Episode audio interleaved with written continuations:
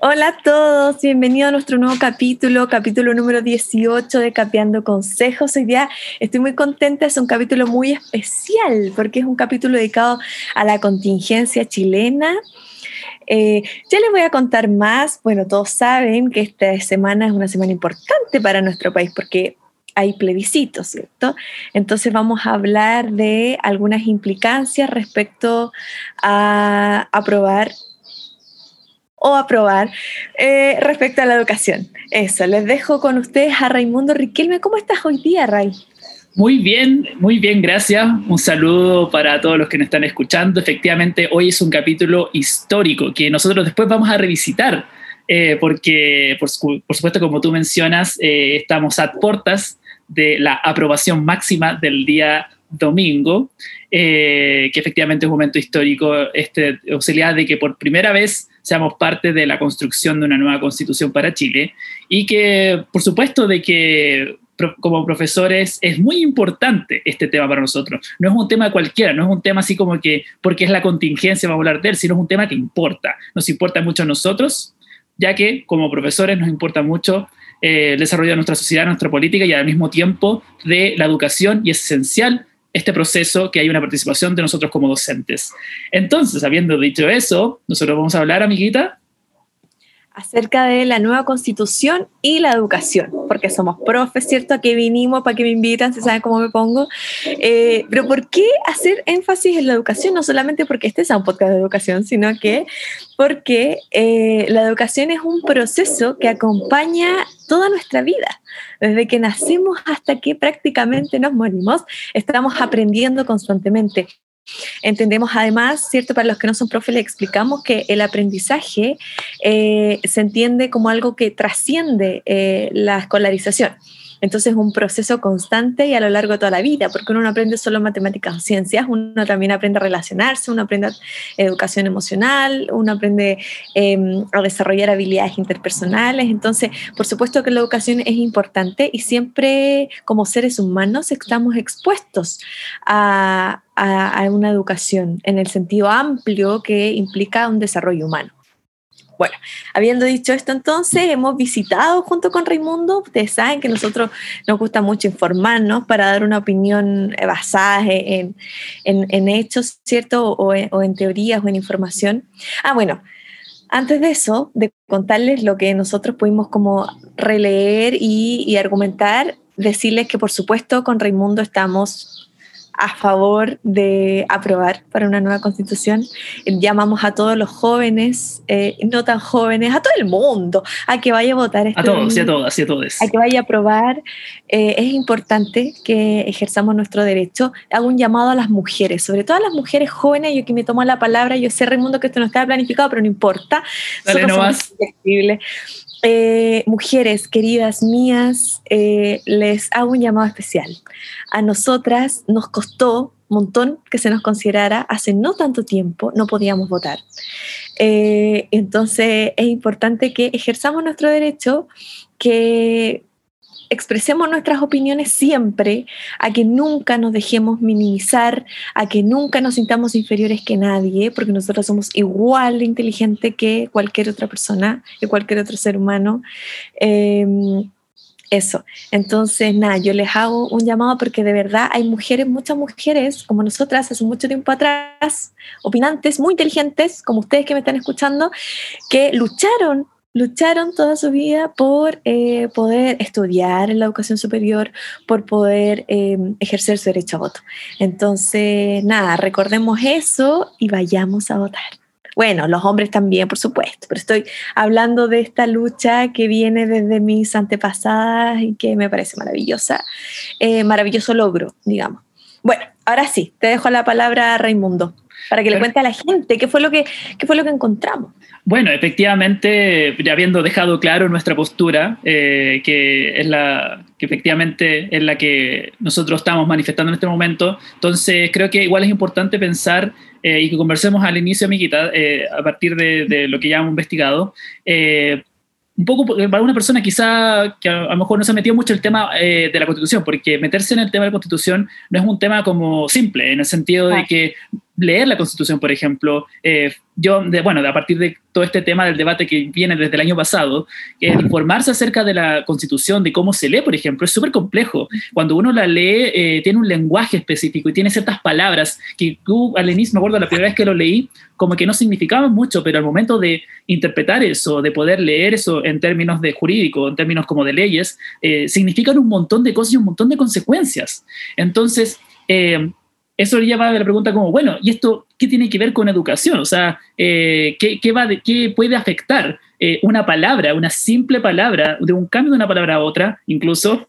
Eh, ¿Cómo eso puede afectar a, a, la educación? O sea, ¿cómo afectar a mí, pensando quizás como los profes, que son la, la mayoría que escucha este programa? ¿Cómo afecta eso? ¿Cómo afectar a mi día a día? Si finalmente yo igual tengo que trabajar todos los días en mi clase, ¿cómo me podría afectar? Entonces eso sería una pregunta interesante como de conversar, un poco que, ¿qué le diríamos a esa persona que piensa de que a lo mejor esto no tiene mucho que ver con ello? ¿Ya? Eh, entonces, eh, bueno, como primera cosa, creo que un punto importante, que yo diría que es como el punto que más se repite a la hora de hablar de una nueva constitución, eh, y no solamente para educación, sino para muchos temas en general, tiene que ver con eh, ciertas palabras como por ejemplo el hecho de que se defina el Estado. Cómo se define el Estado implica mucho, muchísimo. Eh, entre ellos, por ejemplo, el Estado en este momento es del tipo subsidiario, ¿sí? Y eh, eso tiene un montón de implicancias que son las que nos lleva al día de hoy de cómo el Estado se comporta en relación, por ejemplo, a los establecimientos educacionales, que simplemente se encarga de ciertos elementos como de posibilidad de acceso, de ciertos recursos, pero al mismo tiempo eh, le deja a las familias la decisión como de que, bueno, usted elige cuál es el mejor, la mejor opción. Entonces, una visión súper mercantil, en donde la familia tiene que decidir cuál es el mejor, ver las semáforos y ver cuál es el mejor, la mejor opción, y ven que los colegios se les arreglen sola y da lo mismo si el colegio de aquí no le va tan bien o le faltan recursos, da lo mismo eso. Entonces, esa palabra subsidiario significa de que eh, tiene todas esas implicancias. Entonces, lo que se propone en un montón de artículos que usted puede buscar en internet, igual voy a dejar muchos links en la descripción para que ustedes se informen también. Por ejemplo, hay un artículo de CIPER, de Bellay, que es una persona que ya lleva como más de 30 años eh, investigando en educación. Eh, ¿Cuántas veces lo hemos visto en a la hora de estudiar pedagogía ese, ese apellido, un montón de veces. Eh, y efectivamente eh, hay que poner fin a esta idea del Estado subsidiario y eh, cambiarlo por un Estado, por ejemplo, Estado garante. ¿Qué, significa, ¿Y qué significaría esa palabra? Significaría de que el Estado tiene que garantizar la educación de calidad. Ya luego hablaremos del tema de, calidad específicamente, porque yo también hay que definir esa palabra. garantizar la educación a todas las personas.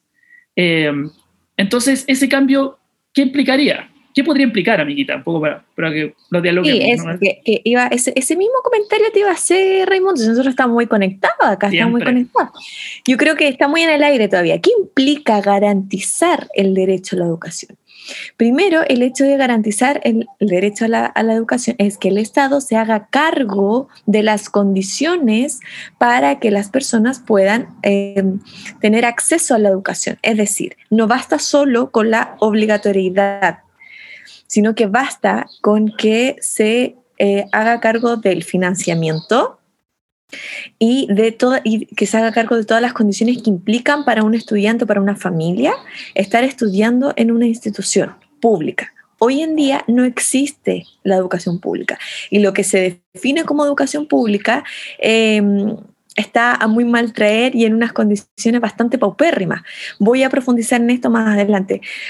lo que voy es que con, con, con la venida de, los Chicago Boys y la instalación del neoliberalismo en la economía chilena, que por supuesto implica, o sea, arrasa eh, o, eh, como que permea la educación, eh, hizo que finalmente las escuelas pasaran a ser Em, dejaran de ser parte del Estado y comenzaran a ser parte de las municipalidades. Entonces eso ha generado eh, bastante mm, diferencias entre las instituciones, porque eh, hay municipalidades de, algunos sectores ¿cierto? de nuestro país que tienen mucho más recursos, por lo tanto, eh, tienen mejores condiciones y tienen calidad, entre comillas, distinta a la que tiene una municipalidad en otros sectores de la población. no es coincidencia que las que tienen mayores recursos sean em, municipalidades asociadas a eh, la parte oriente en, la capital, al sector oriente, ¿cierto? A, las comunas que tienen eh, mayores recursos. Eh, también invierten mayor en mayores como mm, recursos al tema de la profesionalización de los docentes, que también es un, efecto importante en tema de la educación. Hay menos estudiantes por sala.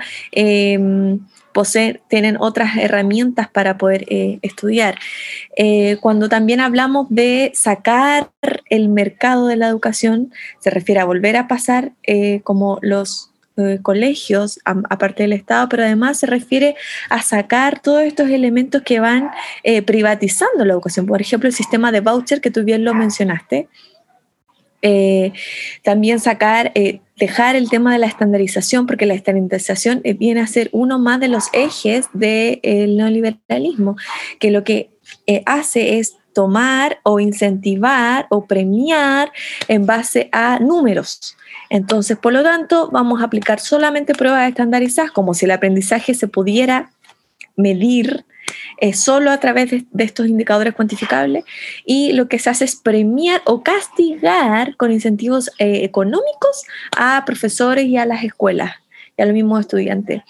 Eh, el sistema de subvención, por ejemplo, hace que hoy día muchos colegios mientan con el tema de la asistencia eh, por alumnos prioritarios, por ejemplo, y eso hace que ocurran muchas irregularidades también. Lo mismo con las, con las pruebas estandarizadas, lo que hemos ido logrando a lo largo de los años, sobre todo desde eh, las últimas reformas vocacionales, es que nuestras escuelas se centren solamente en un entrenamiento para responder a pruebas y deje de lado el sentido mucho eh, más natural de lo que implica la, educación. Entonces, hoy día la educación chilena es una educación que no tiene eh, educación emocional, que no tiene educación de habilidades de desarrollos interpersonales. Estamos, estamos eh, sumergidos en una sociedad que es muy eh, competitiva, que es muy individualista, que está muy enferma emocionalmente.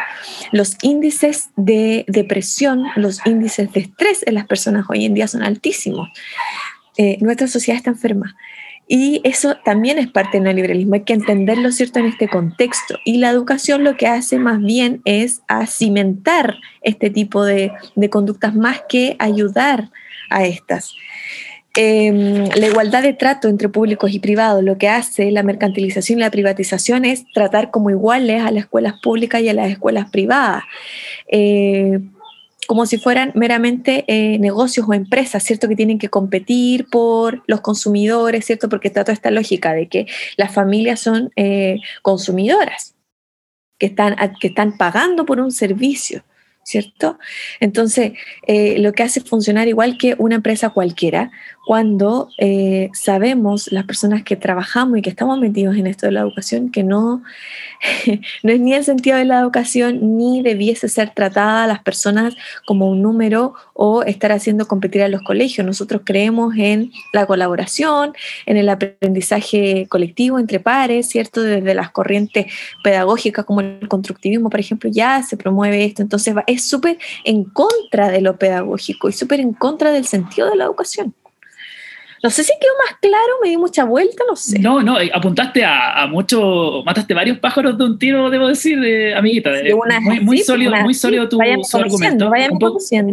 bueno, los que ya hemos escuchado los capítulos sabemos de, tu potencial. Bueno, por eso, por eso estamos trabajando juntos aquí, absolutamente. Bueno, quería apuntar un poco en, adición a lo que tú ya mencionabas, que, que le invito a hacer el ejercicio a la gente que nos está escuchando de, imagínense que la posibilidad, porque entendemos de que hay un derecho a la educación que existe. Las personas tienen la posibilidad de tener acceso a esa educación, pero ese acceso no es el mismo. Entonces traten de imaginarse la posibilidad de que una persona que vive en una comuna A con una comuna B tengan la misma posibilidad de acceso al mismo nivel de educación, a los mismos recursos, a la misma infraestructura.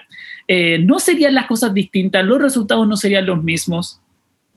¿Cómo, cómo, cómo, cómo las cosas podrían ser tan diferentes? ¿Pueden ser diferentes con ese cambio? Claro que serían diferentes. Claro que serían diferentes. Entonces, es importante de que no solamente nos quedemos con esa posibilidad de que accedan nomás, que entren nomás a, a un establecimiento, pero que no haya un poco eh, eh, esta posibilidad de garantizar esta, esta educación, eh, para mí el derecho del acceso no es suficiente, se deben garantizar ciertos estándares eh, de alta calidad, pero entendiendo la calidad, quizás habría que conversar un poco que podríamos entender como por, por, calidad en ese sentido. Quizás no calidad en el sentido de las pruebas estandarizadas que reducen la calidad meramente a ciertos conocimientos y habilidades específicas de dos asignaturas, que finalmente a partir de eso juzgamos a todos los colegios de Chile, ¿no? Eh, lo juzgamos a partir de qué nivel de conocimientos tienen, conocimientos en lenguaje y matemática. E incluso si hilamos más fino, los conocimientos que ven de lenguaje y matemáticas tampoco son demasiados. Entonces, a partir de eso, estandarizamos a todos los colegios del país. Entonces, también esto es una posibilidad de repensar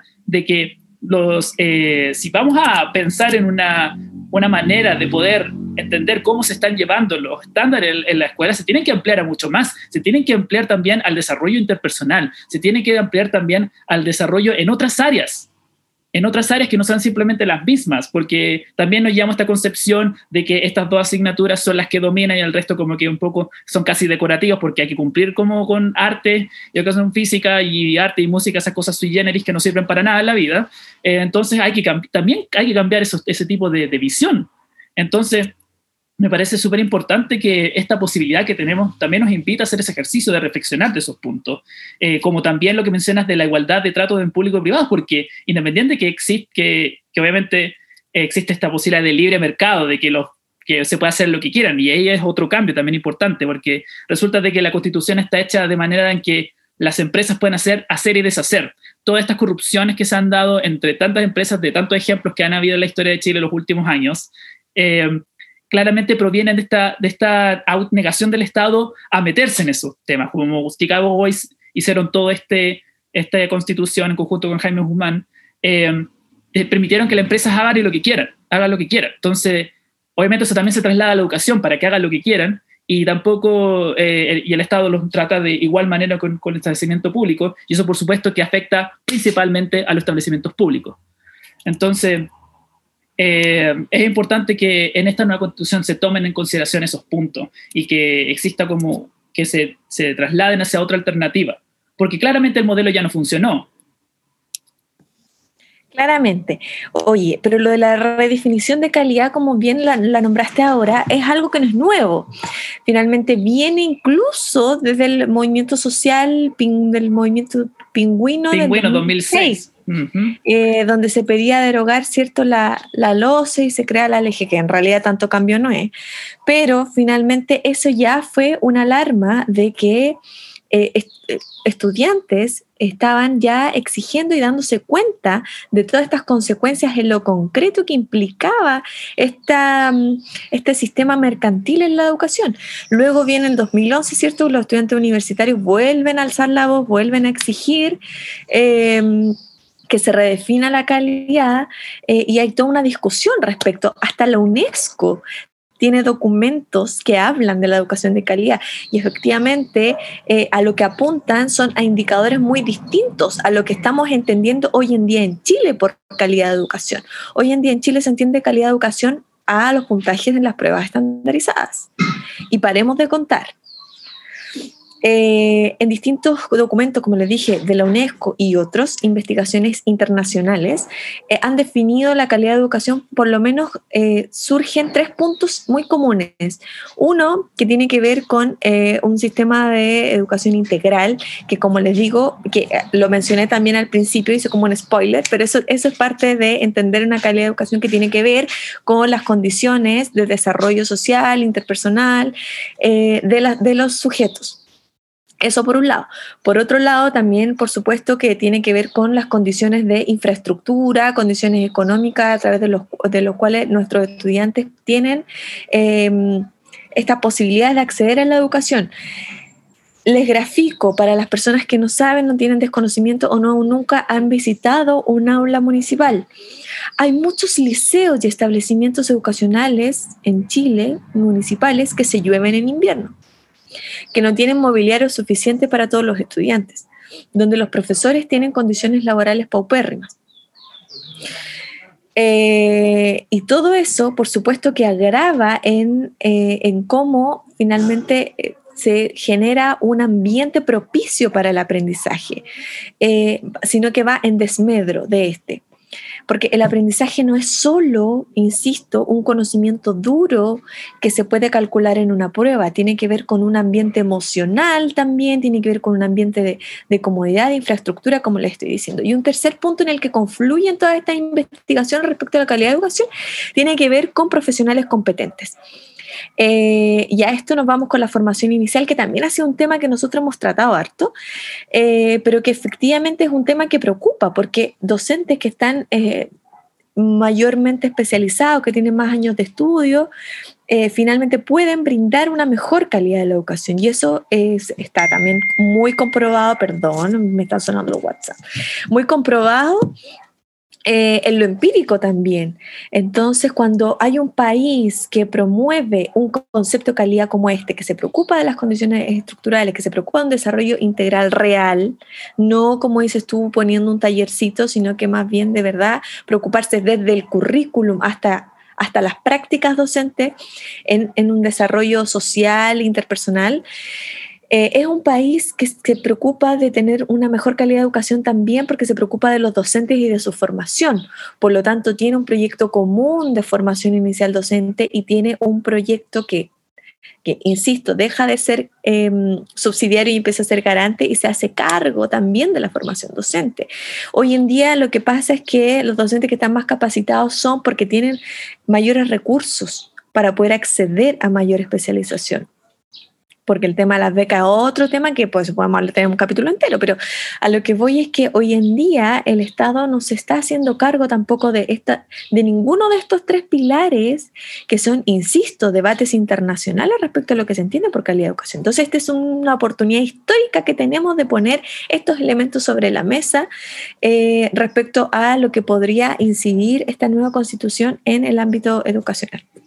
Absolutamente, y eso creo que toca como un tema que es eh, muy, muy relacionado, que tiene que ver con el hecho de que normalmente se piensa la educación como el periodo entre kinder y cuarto medio y un poco como que hay que asegurar esa parte y ahí se acabó la educación, o sea, la educación se termina ahí y para muchos se acabó ahí. Y como mencionábamos al inicio, efectivamente la educación es algo permanente, es algo de toda la vida. Las personas siempre están aprendiendo y por la misma razón se debe garantizar no solamente que tenga la posibilidad de salir de cuarto medio, por ejemplo, sino que también tener la posibilidad de desarrollarte eh, en toda la vida ya, en diferentes, por supuesto, en diferentes instancias, que no, obviamente no significa como alargar el colegio eternamente, sino alargar las posibilidades. Como tú mencionas, eh, estudiar en Chile es un lujo, eh, eh, no, es, no, es, algo que cualquier persona pueda hacer. para muchos la mayor limitancia, por ejemplo, en el caso de los profesores, es, es, la plata, por supuesto, es la posibilidad de pagar, por ejemplo, un magíster, de poder pagar algún diplomado, lo que sea. La posibilidad de perfeccionarse significa meter la mano en el bolsillo y pagar. Entonces, eh, eso no es una posibilidad asegurada. Entonces, obviamente, si no se garantiza tampoco esa posibilidad de, seguir desarrollándose profesionalmente, eh, tampoco la cosa va a mejorar. Y es importante que hay que repensarla, a mi parecer, hay que pensar la educación de que efectivamente es desarrollo. El, invertir en educación, por muy mercantil como el hecho de, poner eh, presencia, poner importancia a la educación sí o sí va a desencadenar algo positivo a nivel país, en muchos sentidos. Entonces, eh, es importante que también se, repiense esta educación no solamente como el periodo escolar, sino que una formación también permanente, algo que acompaña toda la vida. Em, eso. Quiero complementar a lo que estás diciendo, hacer solamente un alcance y después quiero desarrollar un, un punto muy relacionado. El alcance que quiero hacer es que pongámonos a pensar, reflexionemos reflexionemos un poquito, los invito a reflexionar conmigo. Hoy en día no existen universidades públicas en nuestro país. Chile es el único país en Latinoamérica que no tiene universidades estatales. Las universidades que se dicen ser públicas no son públicas, porque no son gratuitas. Eh, es una especie de eh, subsidio, ¿cierto? Donde pone un aporte el Estado, pero otro aporte lo pone el estudiante.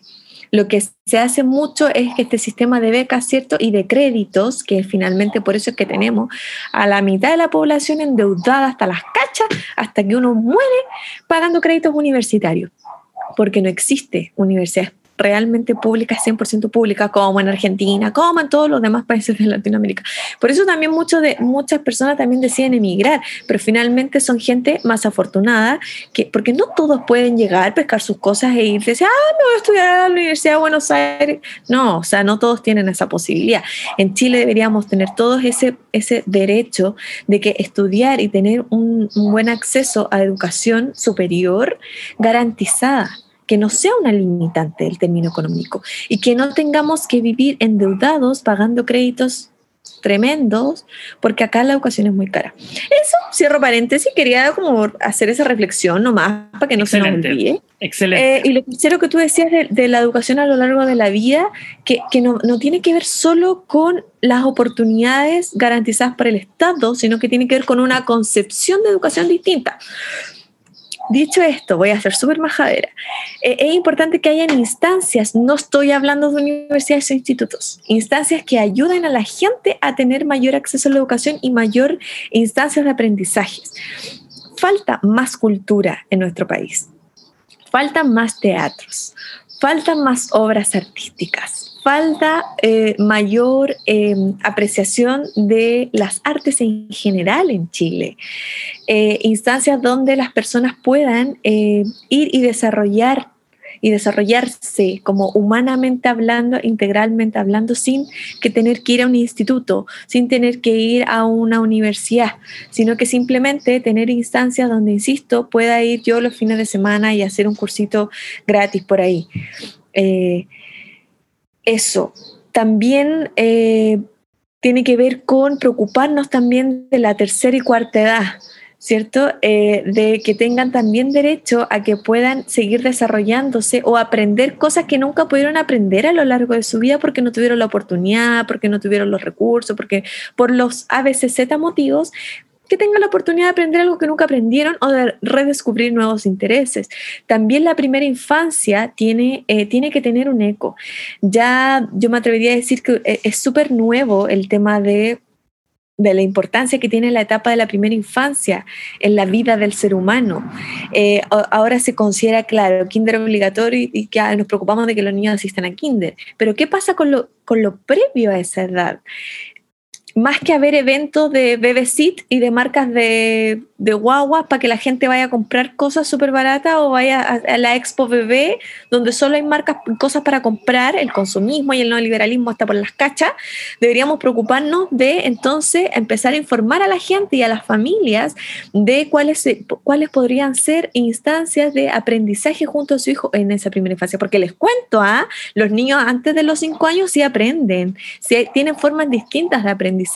Por eso ese conocimiento solo lo maneja eh, el gremio profesional que se dedica a eso e investigadores, pero las familias podríamos darle perfectamente acceso a tener ese tipo de conocimientos, a cómo poder desarrollar yo, mamá, o yo adrastra o yo tutora de cómo poder ayudar a mi hijo a desarrollarse desde temprana edad en toda su habilidad. No estoy hablando de estandarizar conocimiento ni decir ni a enseñarle a leer antes de los cuatro años. Por favor, no haga eso. Si usted me está escuchando, no lo haga. No hablo de eso. Hablo de. Ah, se había puesto silencio esta cosa que molesta.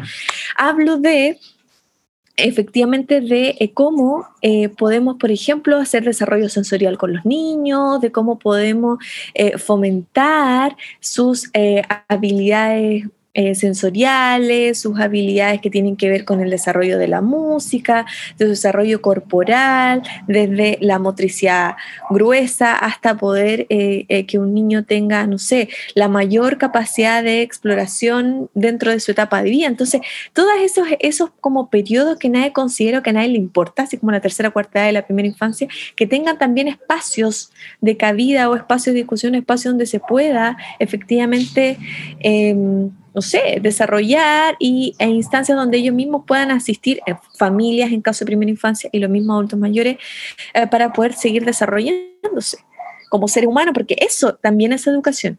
No es solo un certificado, no es solo aprobar cursos, no es solo sacarse siete. Eh, educación, insisto, es desarrollarse humanamente. Yo creo que has dado en el clavo. que quería hacer. Sí, absolutamente. Mira, hay dos cosas que, digo. Hay, dos cosas que, me interesan mucho de lo que acabas de decir, que tienen que ver con el desarrollo humano, porque estamos viendo la educación, eh, se ha reducido como a la obtención de un certificado. ir al colegio para la licencia, ir a la universidad para el título, eh, hacer eh, eh, el diplomado o el magíster porque, porque ese certificado me va a hacer ganar más plata y voy a valer más yo. Entonces pensarlo como de una manera súper utilitaria, que por cierto también está desencadenado por esta concepción mercantil, por supuesto.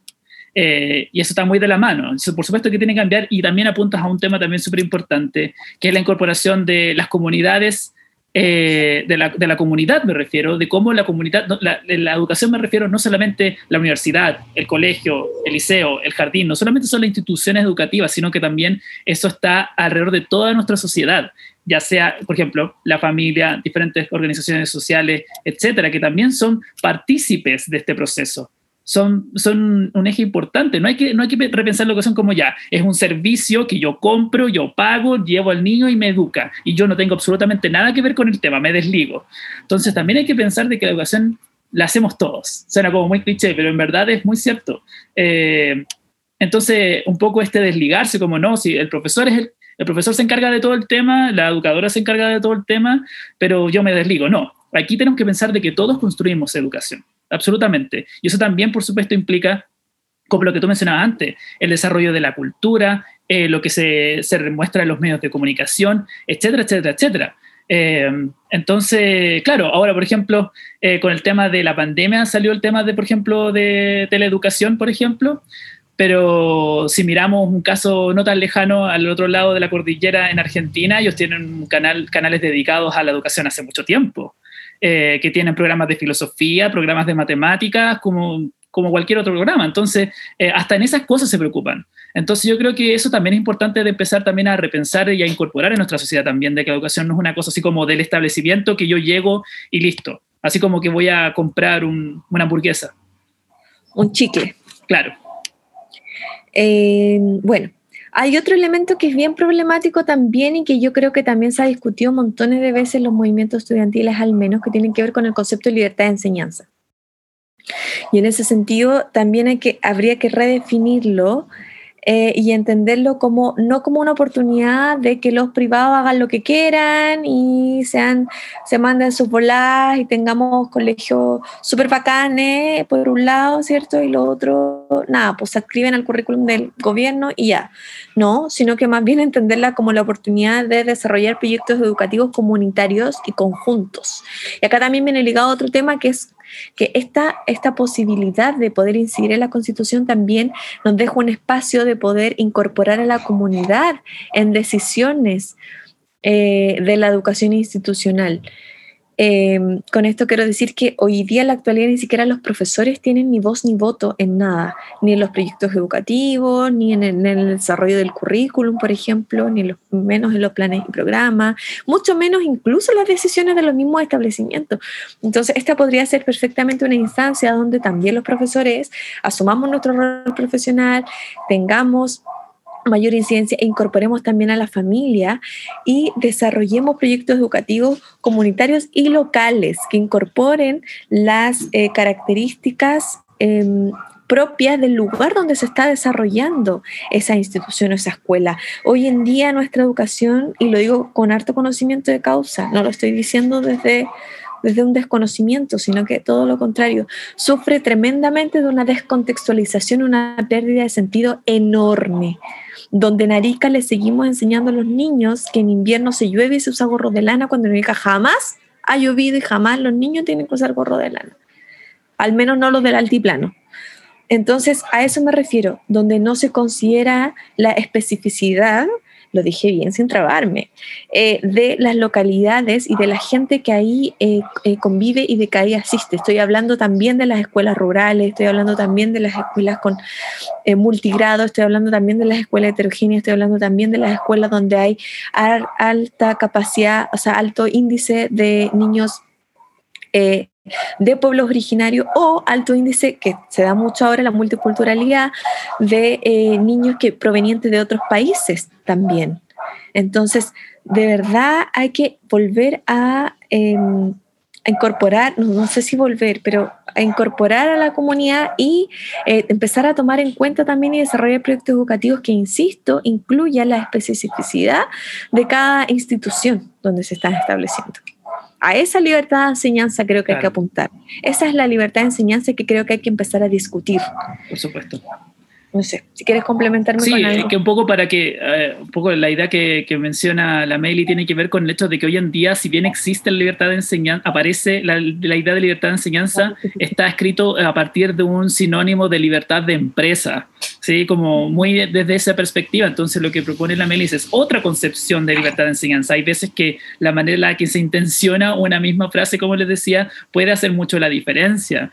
Entonces, efectivamente, eh, eh, citando un poco también uno de los textos que estuvimos leyendo, por ejemplo, el de Bellay, que dice que para que la libertad de enseñanza constituya un recrecimiento sustantivo del campo educacional, debe sacudirse esta noción de libertad de empresa, debe también renunciar a la idea de reemplazar la educación pública, un poco de que esta educación privada se impone encima de la educación pública. Eh, gracias a esta igualdad de trato que existe en nivel estatal como de público y privado como la misma cosa, el mismo trato, entonces eh, pueden hacer todo lo que quieran. Entonces, ese, esa, esa es la libertad de enseñanza que está primando en este momento. Bueno, y un último punto que es importante también considerar en la nueva constitución y educación, específicamente uh -huh. educación, recordemos que este capítulo vamos a hablar solo de educación, sí. eh, tiene que ver con garantizar el desarrollo de la investigación, que también sí. es bastante escaso en Chile, sobre todo. No se le da mucho énfasis al, al, desarrollo y al financiamiento de las distintas investigaciones. Y esto ustedes me pero ¿por qué es importante?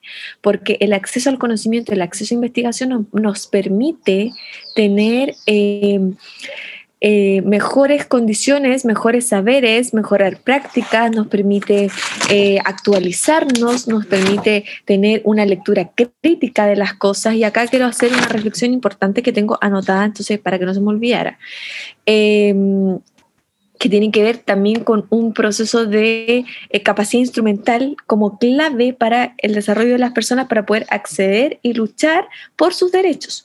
Las personas más educadas o con mayor acceso a la educación tienen mayores herramientas para poder exigir sus derechos, para poder entender, por ejemplo, un texto eh, para poder entender y explicitar y hacer una lectura crítica respecto a la información que recibe a diferencia de personas con menos acceso a la educación que, que tienen eh, mucho menos desarrollado este tipo de habilidades.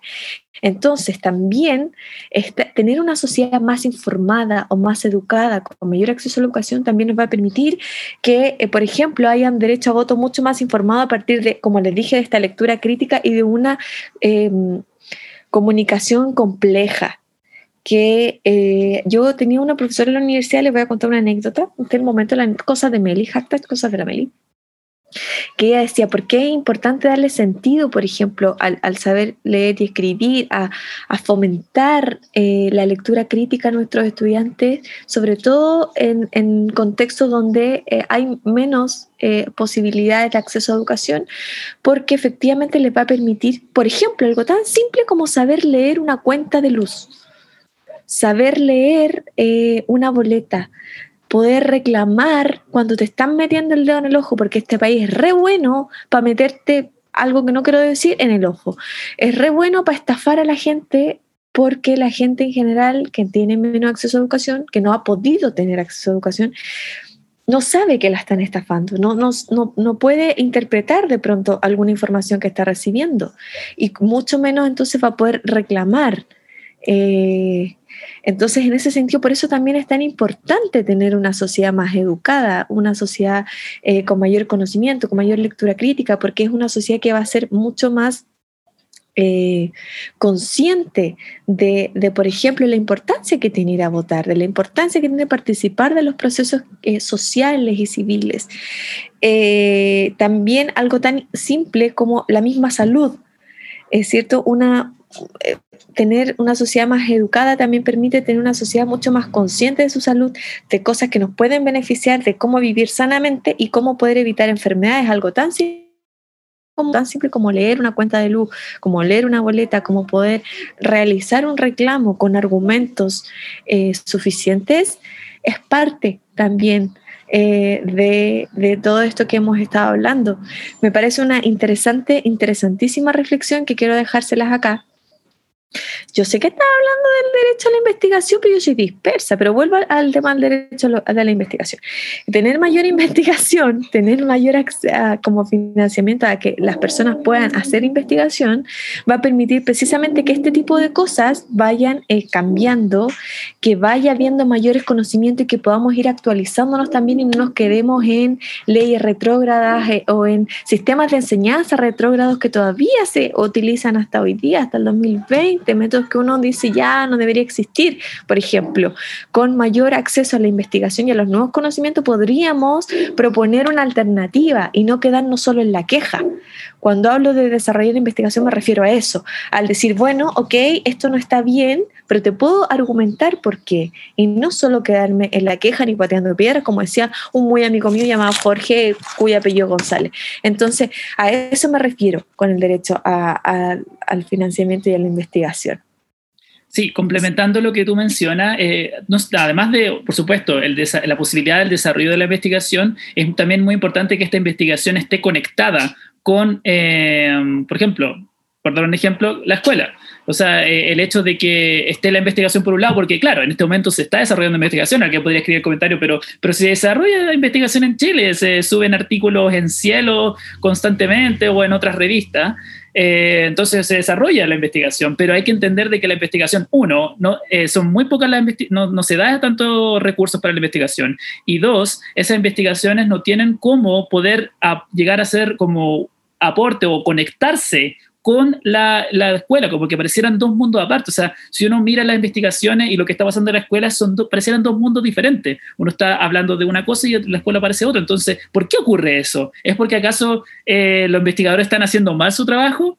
¿O, ¿O, qué está pasando? ¿Los profesores no quieren escuchar? Es que falta esa conexión. Y el permitir esa conexión permitiría todo este feedback. Obviamente, el profesor obviamente tiene una práctica, tiene un, contexto en particular, pero el investigador también trae, trae herramientas, trae nuevos conocimientos, nuevas ideas. Entonces, eso es una... Eh, eso es un aire fresco que es muy importante que tenga la escuela, esa posibilidad como de tener aire nuevo, aires nuevos para poder tener nuevas ideas y esas nuevas ideas llegan a mejores aprendizajes y a un mayor desarrollo de la educación. Entonces, por eso también creemos que es importante el desarrollo de la investigación, no solamente por el hecho de tener más papers y nada más, sino el hecho de que realmente eso sí o sí, si tiene una buena conexión con la escuela, beneficia a todo el mundo. Los profesores van a sentirse más cómodos en su trabajo. No existe tanto el síndrome de burnout. Hay miles de estudios del síndrome de burnout, pero aún año a año está existiendo y estamos en una, eh, para que algunas personas políticas que no, se han enterado, los profesores están trabajando más que nunca en este momento. Parece que algunas personas han perdido un poco esa parte. Entonces es importante saber de que eh, es un tema. Entonces, también hay que, por supuesto, cuidar la salud mental de los profesores, el de los estudiantes, etcétera. Eso. Em, Yo creo que en síntesis debemos eh, tratar de que en, una nueva constitución haya un sistema educativo eh, público y ligado a las necesidades del país, no solamente mercantiles, sino que las necesidades de nuestros estudiantes y de la sociedad en general, em, escuchando las demandas sociales, escuchando a la comunidad educativa en su conjunto eh, y teniendo un sistema de educación público articulado eh, con la investigación y articulado entre los distintos niveles. Yo creo que eso podría resumir muy bien todas las chácharas que acabamos de hablar. Eh, eso, yo quiero eh, volver a reforzar el hecho e invitar a todos a votar este domingo, a aprobar, para tener la posibilidad histórica de, de poder incidir de alguna forma en estos aspectos, no solo en educación, sino que en los aspectos sociales, de salud, económicos, etcétera, etcétera, eh, de poder de verdad incidir realmente en lo que nos está pasando hoy en día, en todas estas molestias que hemos venido manifestando desde hace tiempo, en la enorme inequidad la enorme eh, injusticia. Entonces, por favor, la invitación es que asista, vaya a votar, lleve su lapicito azul, apruebe. Eh, nada más que eso. Comparte y difunda nuestro capítulo que está re bueno, encuentro yo. Sí, está 10 de 10. De lo mejor que hemos hecho, sin duda. Definitivamente estoy muy orgulloso de esta conversación. Eh, nada más que sumarme a la invitación, lleve su lapicito, mascarilla, no lleven nada, ninguna cartel de nada, porque si no, no te van a dejar entrar, eh, así como cosas que digan así como apruebo o cosas así, no, no, no vaya así, vaya con una polera, absténgase, absténgase de eso porque no la dejan entrar, y eh, tampoco raye la papeleta, tampoco, sí, solo marque y nada más. Eso, eso tengo, solamente puedo decir. Y también, también que nos sigan en nuestras redes sociales. Ah, sí, pues nuestro Instagram, capeando.consejo, ya sabe.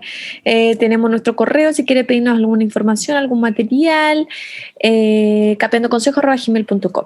Queremos agradecerle a los que han llegado hasta acá porque significa que escucharán el capítulo completo maravilloso. Eh, mandamos un saludo a todos nuestros auditores, a toda nuestra gente que nos sigue en los live. Un besito enorme. Vaya a votar este domingo, apruebe y siga escuchando a Capeando Consejos. Más nada les digo. Entonces, muchas gracias por escucharnos. Lo estamos viendo en una próxima ocasión. Chao, chao.